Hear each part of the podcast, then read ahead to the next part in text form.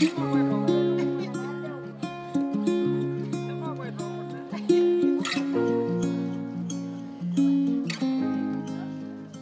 mangue est un fruit préféré pour les marchés locaux et d'exportation et il représente une source principale de revenus pour les petits agriculteurs sous les tropiques.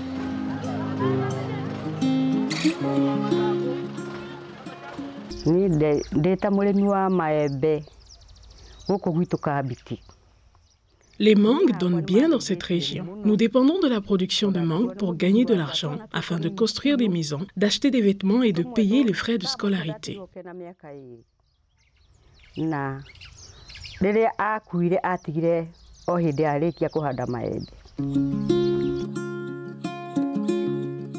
Mais certains insectes ravageurs comme le charançon du noyau de la mangue rendent les mangues non commercialisables.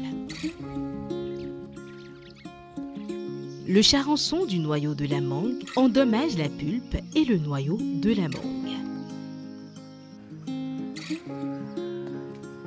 Les charançons provoquent la chute prématurée des fruits, ce qui réduit le rendement.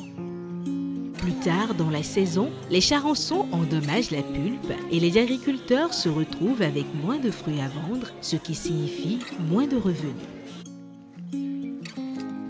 Lorsque les charançons endommagent les noyaux de la mangue, on ne peut plus les utiliser pour produire de jeunes plants.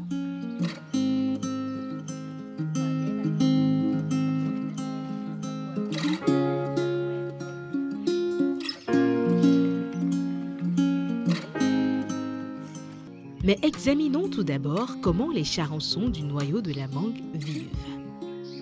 Les charançons adultes sont de couleur brun foncé à noir grisâtre.